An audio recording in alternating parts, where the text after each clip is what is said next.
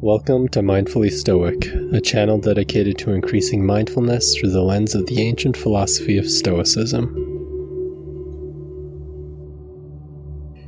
Today's guided meditation is about the story of the Stoic archer as described by Antipater and Cicero.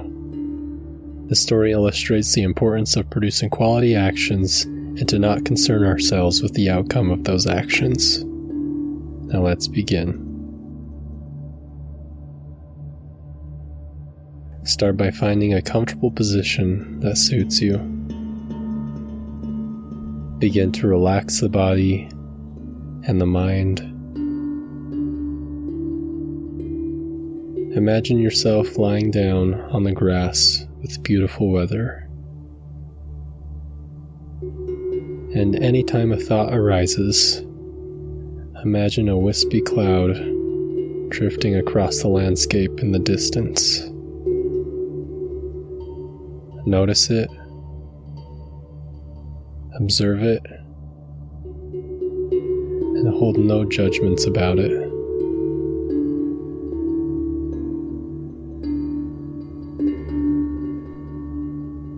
Try to focus on your breath.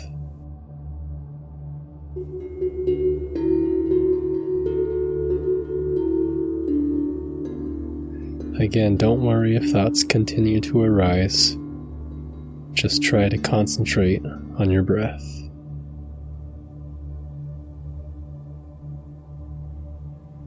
Now take a deep breath and feel your body begin to release the tension. Release the tension in your face, your forehead, your jaw, and your neck. Relax your shoulders, your upper back and lower back. Release any tension in your arms, your hands, your legs, and your feet. Simply enjoy the present moment.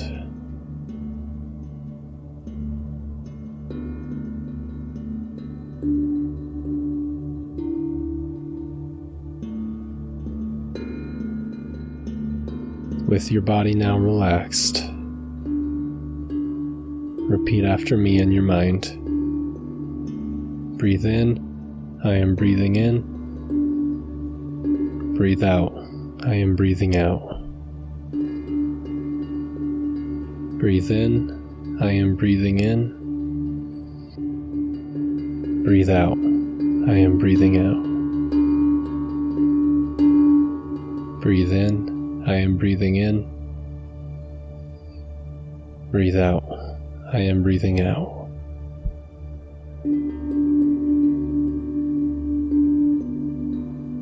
Remember, you can always return to the breath when you get lost in thought.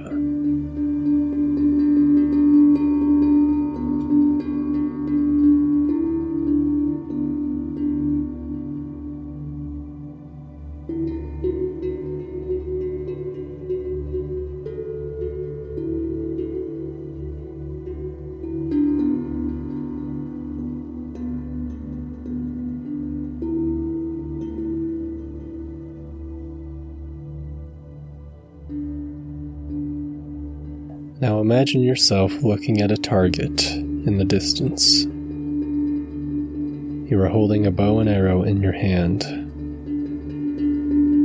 You took the time to restring the bow to its proper tension. The arrows that you have crafted appear to be in good condition. You have practiced hitting a target from this distance for many hours. It is still a challenge, but you are improving. As you are preparing to take your shot, you notice in the distance the wind rustling in the trees, and you begin to feel the wind on your face. Because the wind can alter the trajectory of the arrow, you take note of that and adjust accordingly. Now you lock in on the target and begin to pull the bow back with the arrow in place. Take a deep breath out and let go.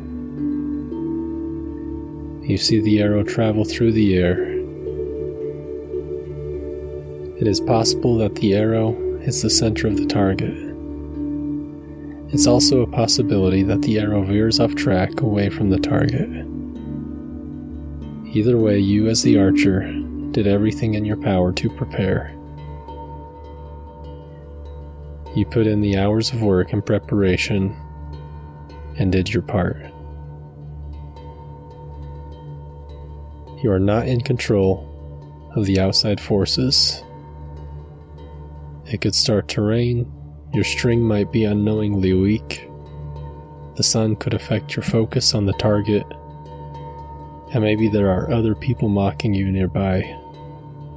In any case, you did the work and that is all you can do. In Cicero's book, On the Ends of Good and Evil, he writes Take the case of one whose task it is to shoot a spear or arrow straight at some target. One's ultimate aim is to do all in one's power to shoot straight, and the same applies with our ultimate goal. In this kind of example, it is to shoot straight that one must do all one can Nonetheless, it is to do all one can to accomplish the task that is really the ultimate aim. It is just the same with what we can call the supreme good in life. To actually hit the target is, as we say, to be selected, but not sought.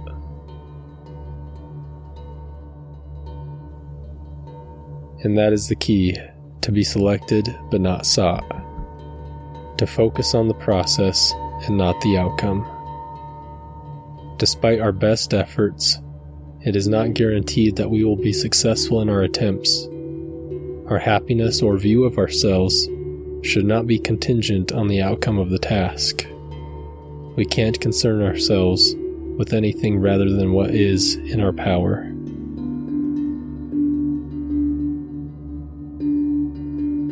Seneca wrote, The wise person considers intention rather than outcome in every situation. The beginnings are in our power, the results are judged by fortune, to which I grant no jurisdiction over myself.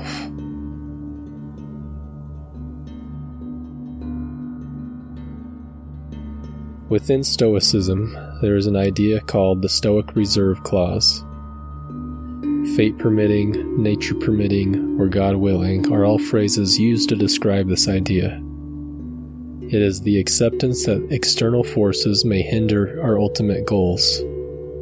Marcus Aurelius explains this when he wrote If the inward power that rules us to be true to nature, it will always adjust itself readily to the possibilities and opportunities offered by circumstance.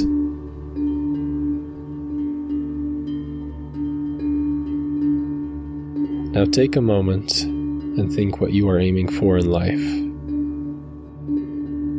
Are you trying to be a better student, parent, worker, musician, artist, or just a better person?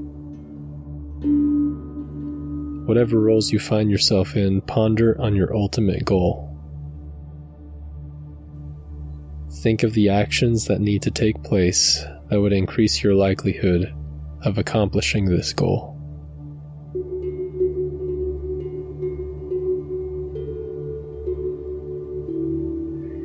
After you have put in the necessary hours to improve your craft of choice. Realize that your success is not in your control. We show up and do our best, but we don't overly concern ourselves with the outcome. This is the path that leads to equanimity. This thinking leads to a good flow in life.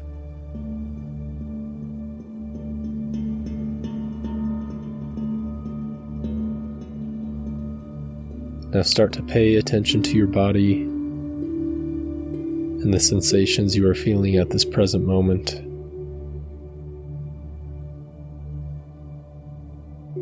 Try to recall any positive thoughts or moments you had during this meditation session. Slowly start to move your hands, your feet, your arms, your legs, and the rest of your body. Or if you so choose, take a moment and continue to relax.